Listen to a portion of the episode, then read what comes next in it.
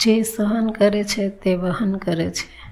ભલે ગઈકાલ સુધી સતત સહન કરતી, વેટ કરતી, સતત અને સખત મહેનત કરતી હતી. હવે જમાનો બદલાયો છે. એની પણ પોતાની દુનિયા છે. જાણે કે સહન કરવાનો ઠેકો સ્ત્રીએ જ લઈ રાખ્યો હોય એવી જે સ્થિતિ હતી તે હવે મોડર્ન સ્ત્રીને બિલકુલ મંજૂર નથી. સ્ત્રી ગઈકાલ સુધી ભલે ઓલા જેવી ગભરું હતી હવે તે બાદ જેવી થઈ ગઈ છે. હવે એ ડરતી નથી અને રડતી નથી. હવે એ થરથર, થરથરતી નથી અને બેસી રહેતી નથી. હવે એક એક ખૂણામાં ઊભી રહીને ચૂપચાપ સાંભળી લેતી નથી. સદીઓથી જે અવાજને દબાવી દેવામાં આવ્યો હતો તે બેસી ગયેલો કે દબાઈ ગયેલો અવાજ હવે ઊભો થયો છે. સહન કરવાની ના નથી પણ સહન કરવાનું જાણે કે માત્ર સ્ત્રીઓના ભાગે જ આવતું હોય તે સ્થિતિ યોગ્ય નથી.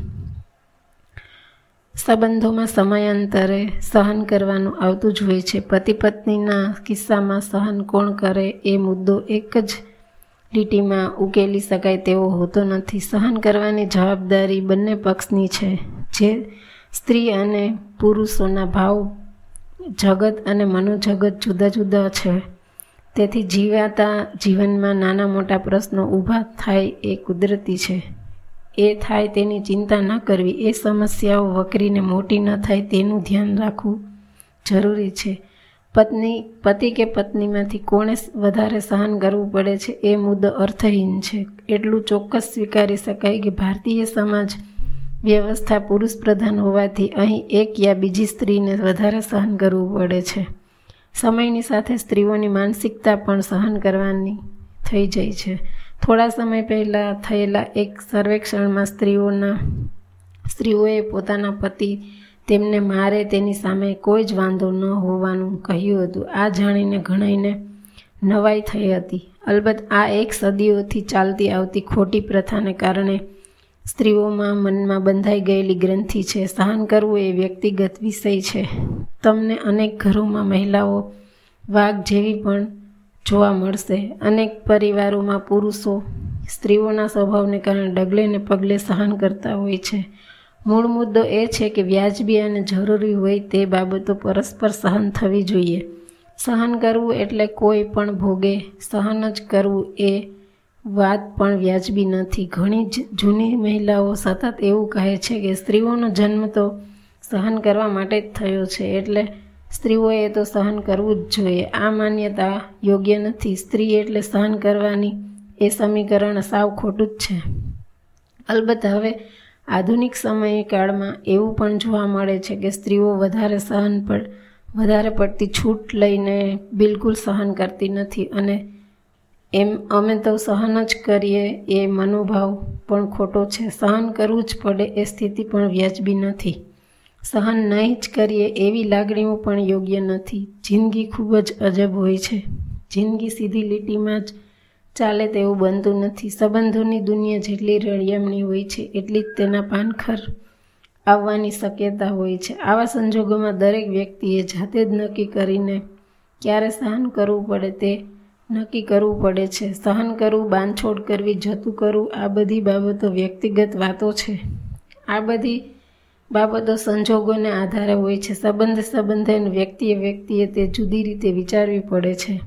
સહન કરવાની કોઈ ચોક્કસ ફોર્મ્યુલા હોતી નથી. સહન કરવાનો કોઈ સિલેબસ હોતો નથી. એ વ્યક્તિગત વિવેક અને સમજણનો વિષય છે. બાંધછોડ કરવાની વૃત્તિ એ વ્યક્તિની વિવેક બુદ્ધિ ઉપર આધાર રાખે છે.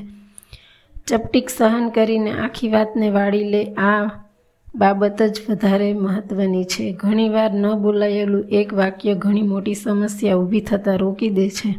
સ્ત્રી હોય કે પુરુષ હોય, પતિ હોય કે પત્ની હોય, તેણે જિંદગીને સરસ રીતે જીવવા માટે જાતે જ કેટલીક બાબતો નક્કી કરવાની હોય છે. જ્યાં પ્રેમ હોય છે, ત્યાં અહમ નથી હોતો. જ્યાં અહમ નથી હોતો, ત્યાં સમસ્યાઓ ઘટે છે. જ્યારે અહમ ઓગળી જાય છે, ત્યારે વ્યક્તિ સહજ રીતે બાંધછોડ કરી શકે છે. સૌથી મોટો પ્રશ્ન હું શા માટે કરું? એવી માનસિકતાઓનો છે. સુંદર જીવન જીવવા માટે પ્રેમની જરૂર પડે જ છે. એવો પ્રેમ જે બંધાયેલો ન હોય, પરંતુ રસાયેલો હોય. એવો પ્રેમ જે મુક્તિ આપતો હોય અને મુક્તિ ઝંખતો હોય. એવો પ્રેમ જે અપેક્ષા વગરનો હોય. એવો પ્રેમ જેમાં સ્વાર્થ માપસરનો હોય. એવો પ્રેમ જે સમર્પણના પાયા પર ઊભેલો હોય. જે જે સંબંધ રીતે ત્યાં ત્યાં વ્યક્તિ સહજ રીતે જતું કરી શકે છે. જે જતું કરે છે તે તેણે કાયમ ભવિષ્યમાં મેળવનારી અનેક બાબતો સ્વાગત કરવાની તૈયારી રાખવી જ પડે છે. જેમ જે આપે છે તે પામે છે. જે રીતે જે જદુ કરે છે તે પણ પામે છે. જદુ કરનારી વ્યક્તિને ખબર નથી હોતી કે આ બધું સવાયું થઈને જ પાછું આપવાનું, આવવાનું છે. સો વાતની એક વાત. કોણે સહન કરવું કોણે જતું કરવું એની ચર્ચા કરવાને બદલે આપણે એવા બનીએ કે તરત જતું કરીએ. સો, સંબંધના સૌંદર્યને જે જાળવે છે, તે છેવટે પરમ અને સાચી શાંતિનો અનુભવ કરે છે. જે સહન કરે છે, તે જ વહન કરે છે. એ સૂત્ર ક્યારેય ભૂલવા જેવું નથી.